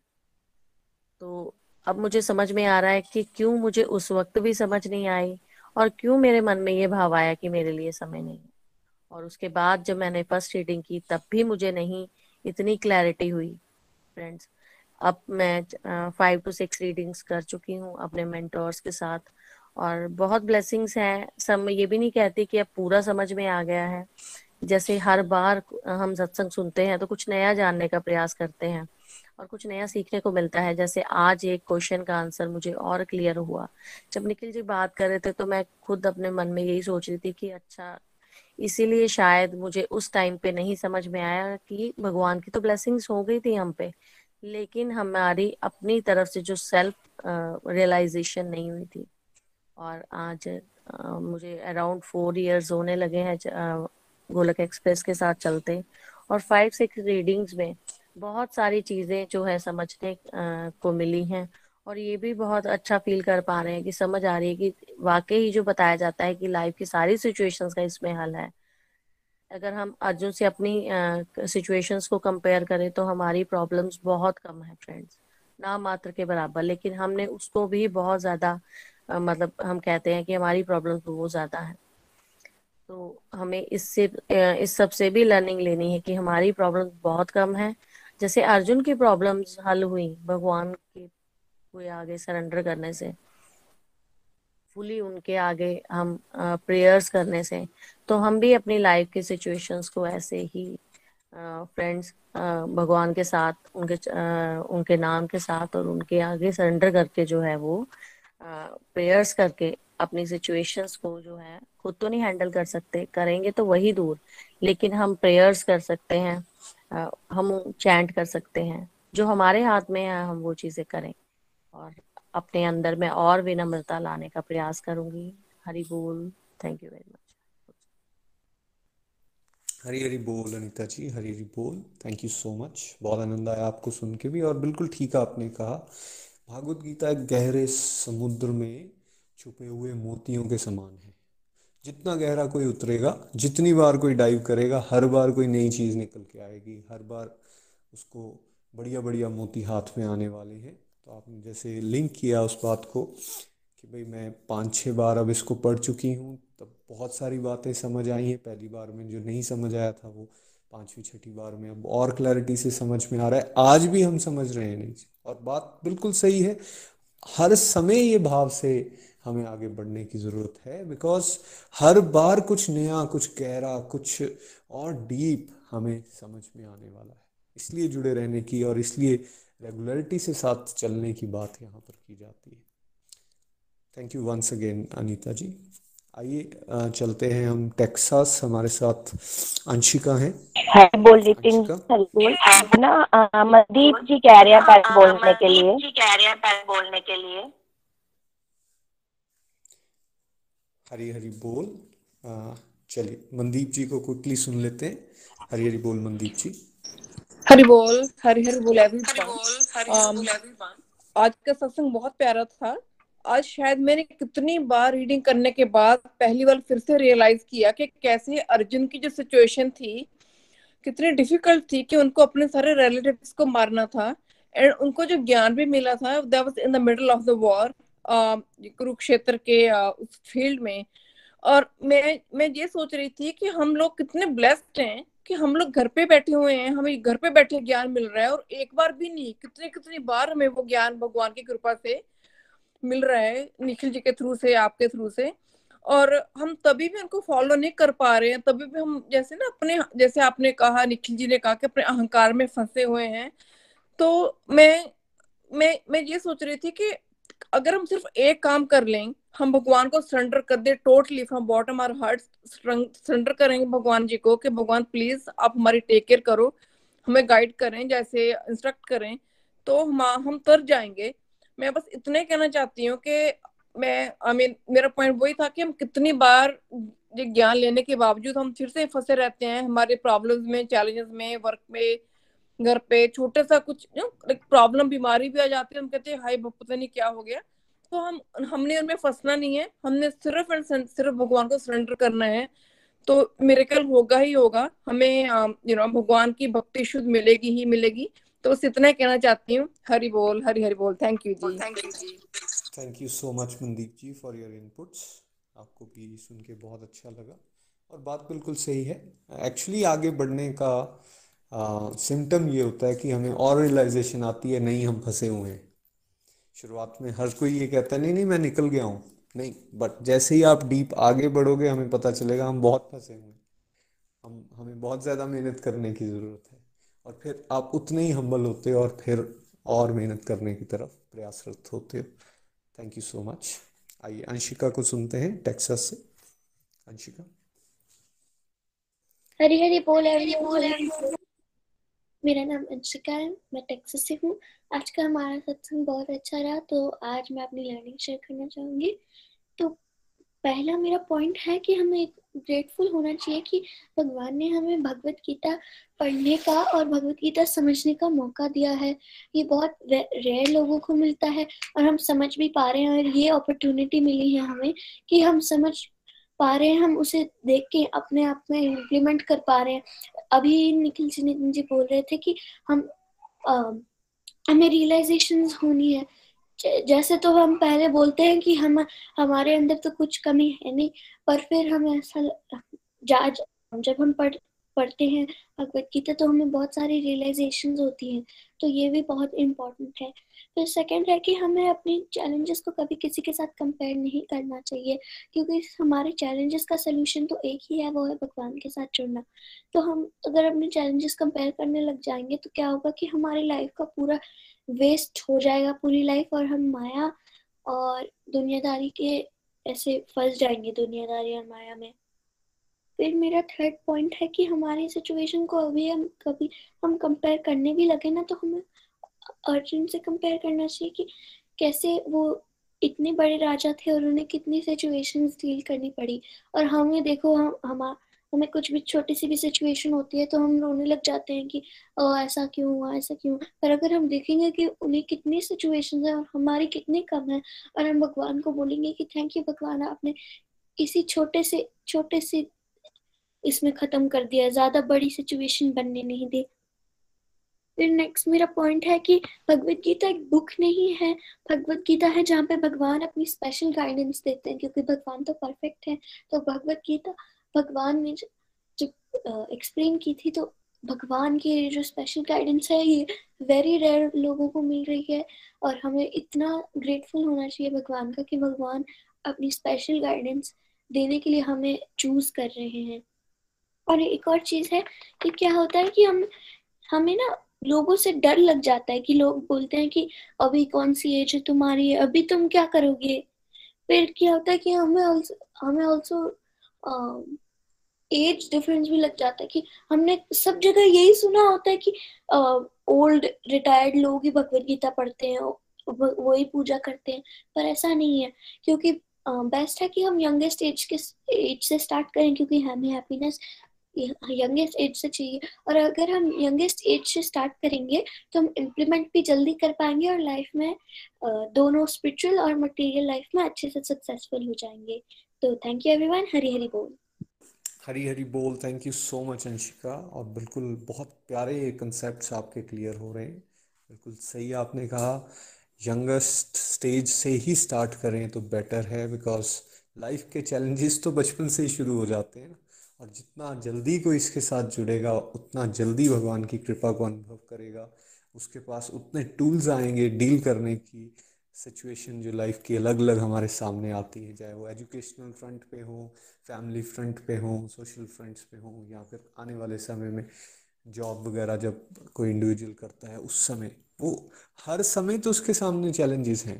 तो इसलिए उसके पास ये विजडम शुरू से आनी चाहिए, ना कि फैग एंड जब लाइफ ख़त्म होने वाली है, वो डेथ बेड पे पड़ा है रिटायर्ड है ओल्ड एज में चला गया, उस समय। यस अगर किसी ने नहीं किया, वो ओल्ड एज में आ चुका है, वो रिवर्स तो नहीं कर सकता तो वो वहीं से शुरू कर दे, उसको भी बेनिफिट होगा। But it is always recommended कि हम इसको यंग एज के साथ अपने जीवन में उतारना शुरू कर दें। थैंक यू वंशिका आगे चलते हैं। हमारे साथ राकेश जी हैं चंबा से। राकेश जी। हरी हरी बोल, हरी हरी बोल। बहुत ही प्यारा सत्संग आज का और बहुत कुछ सीखने को मिलता है हर बार। और जैसे निखिल जी ने हमें बताया कि हम भागवत गीता को कैसे समझ सकते हैं, कैसे अंडरस्टैंड कर सकते हैं तो सबसे पहला पॉइंट जो उन्होंने बताया कि हमें ह्यूमिलिटी चाहिए, विनम्रता चाहिए हमें बहुत सारी। तभी हम लोग भागवत गीता को समझ पाएँगे। किसी तरह का अहंकार रखकर हम लोग भागवत गीता को कभी भी समझ नहीं पाएँगे। और दूसरी बात, हमारे अंदर एक हाईएस्ट लेवल ऑफ़ रिस्पेक्ट चाहिए भगवान के लिए, कि भगवान supreme personality of God head है और हम सब भगवान के भक्त हैं, हम लोग, हम सब लोग भगवान के दास हैं, हम सब भगवान के सेवक हैं। जब इस भाव से हम लोग भागवत गीता को पढ़ना शुरू करेंगे तब शायद हमें भागवत गीता समझ में आनी शुरू हो जाएगी। हमें भगवान का भक्त बनना है। मैंने ये देखा है कि बहुत सारे लोग जो होते हैं कि भागवत गीता को पढ़ने से पहले उनके अंदर बहुत सारे प्रश्न होते हैं, बहुत सारे क्वेश्चंस होते हैं। उन क्वेश्चंस को लेकर वो भागवत गीता को पढ़ना शुरू कर देते हैं। और बहुत सारे लोग, मैंने ये भी देखा है कि वो भगवान के एडवाइजर बन जाते हैं। हमें भगवान का एडवाइजर नहीं बनना है, हमें भगवान का शिष्य बनना है। बहुत सारे लोग क्या करते हैं कि भगवान का एडवाइजर बनकर ये कहना शुरू कर देते हैं कि भगवान को ऐसा करना चाहिए था, भगवान को ऐसा नहीं करना चाहिए था। तो इस तरह से हम लोग भागवत गीता और भगवान की बातों को कभी भी समझ नहीं पाएँगे।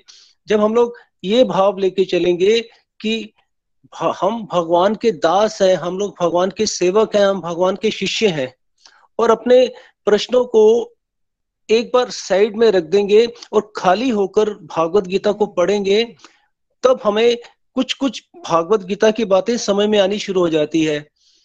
और एक पॉइंट जो मैं अपनी चार या पाँच साल की ये भागवत गीता की जर्नी में मैं समझ पाया कि बहुत सारे लोग, हम लोग क्या होता है कि भागवत गीता के वर्सेस के साथ अपने आप को कनेक्ट नहीं कर पाते। लाइक like कि हमें वो मैसेज मिल नहीं पाता। जो मैसेज भगवान हमें देना चाहते हैं तो हम लोग वो बीच में वो कनेक्ट नहीं कर पाते तो हमें वो कनेक्शन बनाना पड़ेगा कि हमें अपने आप को अर्जुन के स्थान पर रखना पड़ेगा और फिर देखना पड़ेगा कि हर एक वर्ष में भगवान हमारे लिए एक मैसेज दे रहे हैं। उस मैसेज को क्लियरली अंडरस्टैंड करेंगे जब हम लोग, तब भागवत गीता का एक एक वर्ष जो है हमें बहुत आनंद देता है। वो जब भी हम भागवत गीता को पढ़ते हैं इस तरह से कि भगवान का हमारे लिए इसमें, इस श्लोक में हमारे लिए क्या मैसेज है तो बहुत ही एक आनंद आता है और लाइफ में क्लैरिटी भी मिलनी शुरू हो जाती है। तो जैसे जहाँ तक मैं अपनी बात करूँ तो मुझे वो कनेक्ट सबसे पहले कहा मिला था? भागवत गीता पढ़ने से पहले ही मुझे वो कनेक्ट मिल गया था, जब नितिन जी ने मुझे दो रथों की तुलना वाला टॉपिक मुझे बड़ा शॉर्टली समझाया था, तब मुझे वो कनेक्ट मिला था। कि जब मैं, तब मैं ये देख पाया था कि भी मैं तो वो जंगली घोड़ों वाला रथ हूँ, विचलित हूँ, हमेशा बेचैन रहता हूँ। तब वो मुझे कनेक्ट मिला कि मुझे करना क्या चाहिए? मुझे वो कनेक्ट मिला कि मुझे अब आगे बढ़ना है, भागवत गीता को पढ़ना है। और जब वो कनेक्ट मुझे मिला और मैं भागवत गीता को पढ़ना शुरू किया नितिन जी से तो मेरे मन में सिर्फ़ एक ही भाव था। भगवान के लिए असीम श्रद्धा थी, विश्वास था। और नितिन जी के प्रति भी मुझे पूरा विश्वास था। एक गुरु की तरह मैंने उनको रिस्पेक्ट दी और अपने आप को शिष्य के लेवल पे रखा। तो मुझे फ़र्स्ट रीडिंग में ही बहुत सारी बातें क्लियर हो गई। और हमें इसी तरह से हमें आगे जब हम लोग चलेंगे तब हम, हम लोग भागवत गीता को अंडरस्टैंड कर पाएँगे थोड़ा बहुत समझ पाएँगे। और भागवत गीता में जो बहुत सारे वर्सेस हैं बहुत सारे वर्सेस जो ऐसे हैं, वो एक परफेक्शन की स्टेज को बताती है। तो हमें ये भी समझना पड़ेगा फ्रेंड्स की हम लोग परफेक्ट बिल्कुल नहीं है। और हमें विचलित नहीं होना है। हमें ट्राई करना है एक एक कदम बढ़ाकर भगवान की ओर आगे बढ़ना है। जब हम लोग इस तरह से चलेंगे तो शायद हम लोग स्पिरिचुअली सक्सेस हो पाएँगे। हमें ये भी समझना है, जैसे निखिल जी बता रहे थे कि हमारी ये जो जर्नी है, ये लाखों करोड़ों वर्षों, सालों की है। लाखों करोड़ों जन्मों की हमारी जर्नी है और भागवत गीता हमें वो एक क्लैरिटी देगी कि हमें क्या करना है और क्या नहीं करना है। कैसे हम अपने गुस्से को कंट्रोल में कर सकते हैं, कैसे हम अपने अहंकार को काबू कर सकते हैं और एक बेहतर इंडिविजुअल बन सकते हैं। और हम कैसे पॉजिटिव बन सकते हैं और कैसे अपने आप को एक सुखी रख सकते हैं, आनंद में रह सकते हैं, कैसे हम अपनी या अपने परिवार की और समाज की में अपना एक पॉजिटिव योगदान दे सकते हैं। फ्रेंड्स, हम सब में बहुत सारी संभावनाएँ हैं, बहुत सारी कैपेबिलिटीज हैं। क्योंकि हम सब आत्मा है और हम भगवान के अंश हैं। और भगवान परमात्मा के रूप में हमारे हृदय में निवास करते हैं, हमारे साथ है, वो हमेशा हमें गाइड करते हैं। परंतु होता क्या है कि ये संसार की जो नेगेटिविटी है, माया है, हम पे इतनी हावी हो जाती है कि हम लोग में कुछ कर नहीं पाते। जैसे अर्जुन का एग्ज़ाम्पल हम लोग लेते हैं, जब अर्जुन पे नेगेटिविटी आई तो अर्जुन में असीम कैपेबिलिटी थी, वो अकेला ही पूरी जो सेना थी, कौरवों की सेना थी, उनका उसका विध्वंस कर सकता था। परंतु जब उसमें वो नेगेटिविटी आई तो वो शिथिल पड़ गया। उसका सारा शरीर कांपना शुरू हो गया और उसने अपना गांडी साइड में रख दिया। परंतु जब उसने भगवान के आगे सरेंडर किया और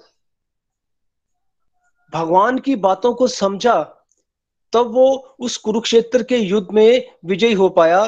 तो हमें भी इसी तरह हमारा ये जो कुरुक्षेत्र है, इस, ये जो जीवन है, इसका कुरुक्षेत्र है, इसमें हम लोग तभी आगे बढ़ पाएँगे सक्सेस हो पाएँगे, जब हम लोग भागवत गीता में भगवान की बातों को समझेंगे और अपनी लाइफ में इम्प्लीमेंट करेंगे। थोड़ा थोड़ा ही सही। जब हम लोग इस तरह से आगे बढ़ेंगे तो डेफिनेटली हम अपने आप में एक पॉजिटिव चेंज को पाएँगे।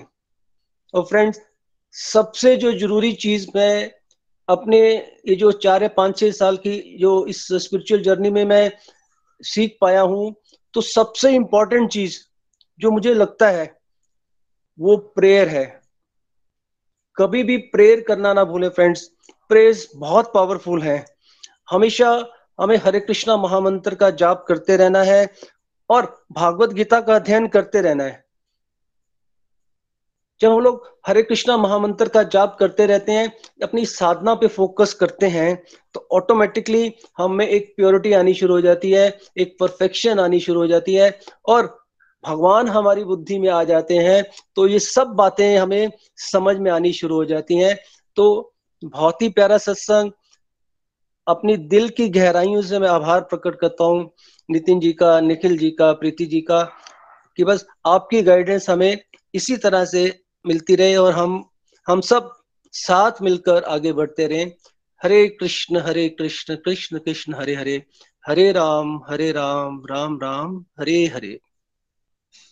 हरी हरी बोल हरी हरी बोल thank you so much Rakesh ji. बहुत बहुत धन्यवाद आपका। और भगवान श्री हरि की कृपा इसी तरह से बनी रहे। हम सब भगवान के इन दिव्य वचनों को सुन सकें और अपने जीवन में उतार सकें। ऐसी प्रार्थना वाकई हम सबको करते रहना चाहिए। यही तरीका है आगे बढ़ने का। और फिर भगवान माध्यम बना देते हैं, जैसे राकेश जी ने कहा क्विकली रथों की तुलना को उन्होंने समझा। और हमने, मुझे याद है, हमने आई थिंक एक मंदिर में हम लोग मिले थे और एक ओकेजन था, वहाँ हमारे कुल देवी का मंदिर है। और वहीं खड़े खड़े हमने डिस्कशन की और वहाँ से उनको वो स्पार्क मिल गया। ये कैसे हुआ? ये डिवाइन इंटरवेंशन ही होती है ना। कहीं ना कहीं उनके मन में ये फीलिंग्स ऑलरेडी चल रही होंगी, अंतर मन में। कि भाई मैं बढ़ना चाहता हूँ इस रास्ते पे तो भगवान ने ऐसे माध्यम बना दिए। तो इसलिए प्रार्थना ज़रूर करते रहना है और विनम्र भाव से वर्ल्डली लाइफ में देखें तो राकेश जी के पास मेरे से ज़्यादा एक्सपीरियंसेस हैं, वो मेरे से सात आठ साल बड़े हैं। लेकिन फिर उन्होंने वही अप्रोच ली, उन्होंने ह्यूमिलिटी की अप्रोच ली, उन्होंने ये माना कि ठीक है, मुझे अगर मौका मिल रहा है भागवत गीता को सुनने और समझने का तो मैं इसको सुनूं। ये ना देखूँ कि कौन बड़ा है, कौन छोटा है कहाँ से मुझे ये ज्ञान मिल रहा है? तो जब इस तरह से आप ह्यूमिलिटी के साइंस लेकर आते हैं अपने अंदर तो प्रोग्रेस भी होती है और समझ भी आना शुरू हो जाता है। एक बार फिर से आपका धन्यवाद। आइए चलते हैं पठानकोट। रीता जी हमारे साथ हैं। रीता जी। हरी बोल एवरीवन जय श्री कृष्णा। मैं रीता महाजन, पठानकोट से हूँ। आज का सत्संग बहुत बढ़िया था। सभी के रिव्यूज़ भी बहुत बढ़िया थे। हमारा आज का टॉपिक है how to understand Bhagavad Gita friends Bhagavad Gita भगवान द्वारा गाया गया गीत है। इसे समझना इतना आसान नहीं है। केवल भक्त कृपा हो तभी हम भागवत गीता को समझ सकते हैं। हम जैसे संसारिक लोग जो हैं, वो लॉजिक द्वारा इसे समझने की कोशिश करते हैं। लेकिन भगवान जो असीमित है और हमारी बुद्धि जो है सीमित है और हम अपनी सीमित बुद्धि के द्वारा इसे नहीं समझ सकते। और भागवत गीता को समझने के लिए हमें सबसे पहले अपनी लाइफ को अर्जुन की लाइफ से रिलेट करना है कि अर्जुन की लाइफ में भी बहुत ज़्यादा प्रॉब्लम थी तो बहुत बड़ी प्रॉब्लम थी लेकिन उसकी उनकी प्रो, उसकी प्रॉब्लम के सामने हमारी प्रॉब्लम कुछ भी नहीं है। भारत की तरह ज्ञान भगवान ने अर्जुन को कुरुक्षेत्र के मैदान में दिया था युद्ध के मैदान में दिया था। वो वो जंगल में भी दे सकते थे लेकिन उन्होंने ऐसा क्यों किया? क्योंकि वो हमें कुछ बताना चाहते थे वो हमें ये सिखाना चाहते थे। उन्होंने अर्जुन को मुँह माया में डाल दिया था और उनके द्वारा हमें ये बताना चाहते थे कि अगर अर्जुन मेरी गाइडेंस लेकर के, मेरा भगवत गीता का ज्ञान लेकर के अपनी प्रॉब्लम को सोल्व कर सकता है तो हम क्यों, हम लोग भी इससे सोल्व कर सकते हैं? हमें इस बात का वो ज्ञान देना चाहते थे। हमें हमेशा जो है हमेशा भगवान की शरण ग्रहण करनी है। और हमेशा भगवान से ये प्रेयर करनी है कि भगवान, मुझे कुछ भी नहीं पता और हमें अपने जीवन को कैसे जीना है, मैं नहीं जान, हम नहीं जानते। जब हम इस तरह भगवान से प्रेयर करेंगे तो भागवत गीता को हम आसानी से समझ सकते हैं। दूसरा भागवत गीता को समझने के लिए हमारे अंदर बहुत ज़्यादा विनम्रता होनी चाहिए। जब हम विनम्र होंगे, तभी हम जो भागवत गीता को समझ पाएँगे। और सबसे पहले दूसरी बात हमने, मैंने ये भी सीखी सत्संग से कि हमें जो है, सबसे पहले भगवान को प्रायोरिटी पे रखना है। अगर हम भगवान की गाइडेंस पे काम करेंगे, भगवान को प्रायोरिटी पे रखेंगे, उनकी गाइडेंस में हर ड्यूटी को करेंगे तो हम आसानी से भाव गीता को समझ पाएँगे और अपनी ड्यूटीज़ भी आसानी से कर पाएँगे। और हमारे लिए, हम भगवान के लिए हमारे मन में हाई लेवल से रिस्पेक्ट होनी चाहिए। जब भगवान के लिए बहुत ज़्यादा रिस्पेक्ट होगी, तब हम्बल होकर हम चलेंगे और भाव गीता का आसानी से हम समझ सकते हैं। हमें इसे समझने के लिए बहुत ज़्यादा श्रद्धा और विश्वास भी अपने मन में पैदा करना है।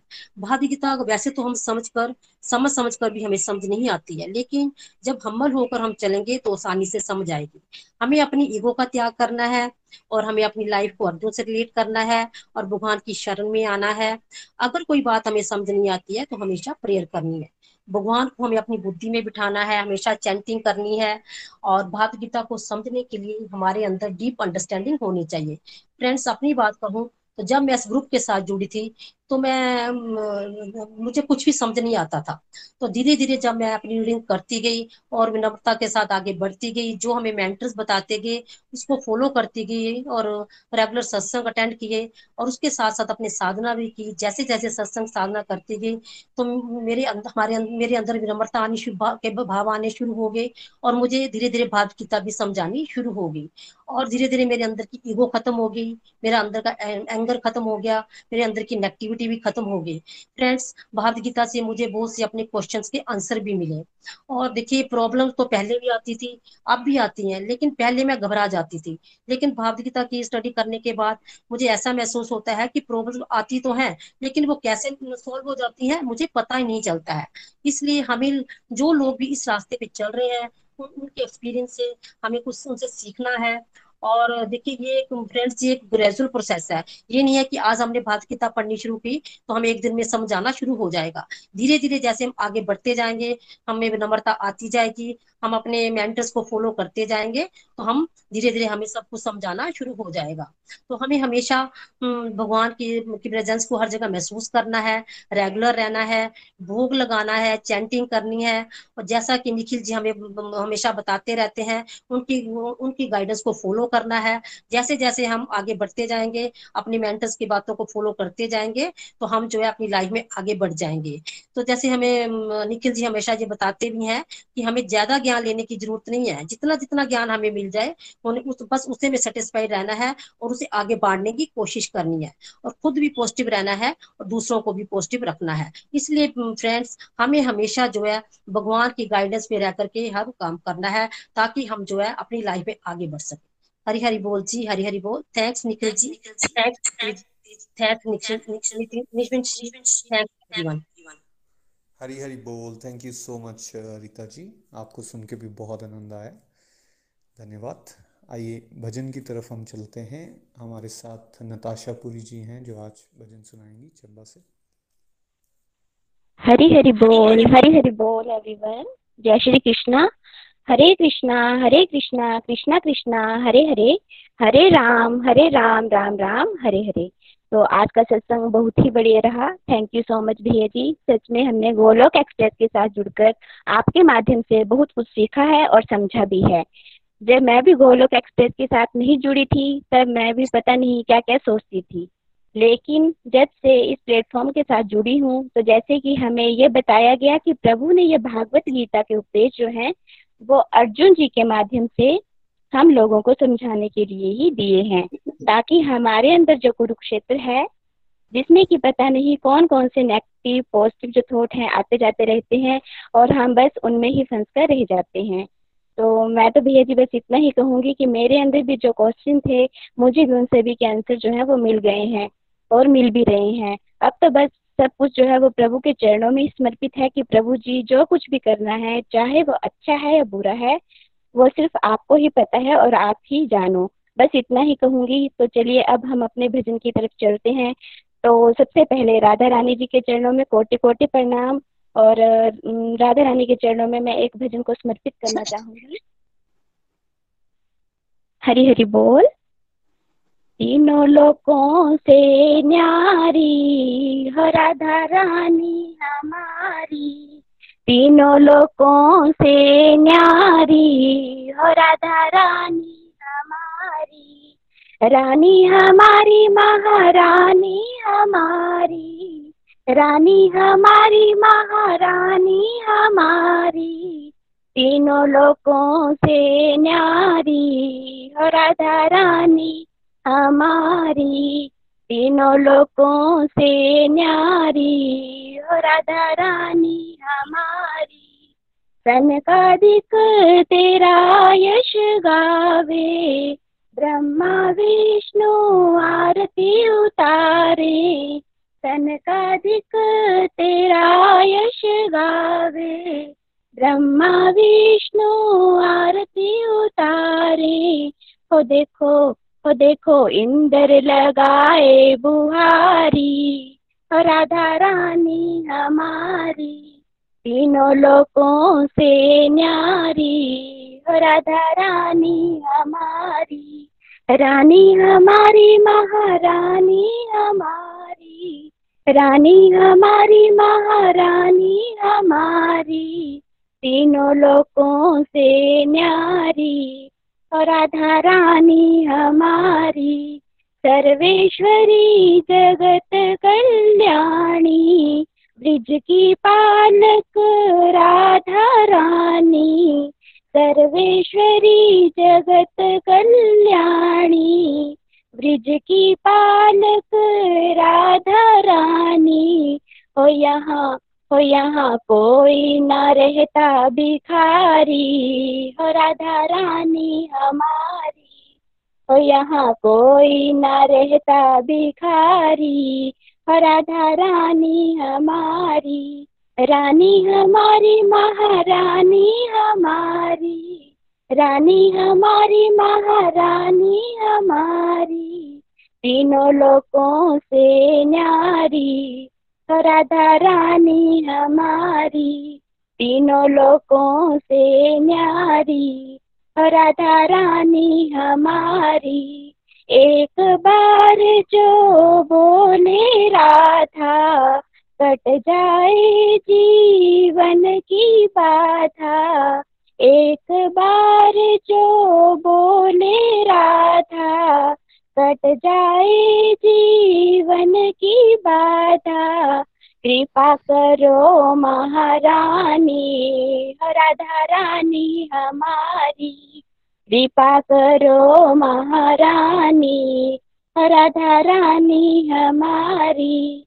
तीनों लोगों से न्यारी, राधा रानी हमारी।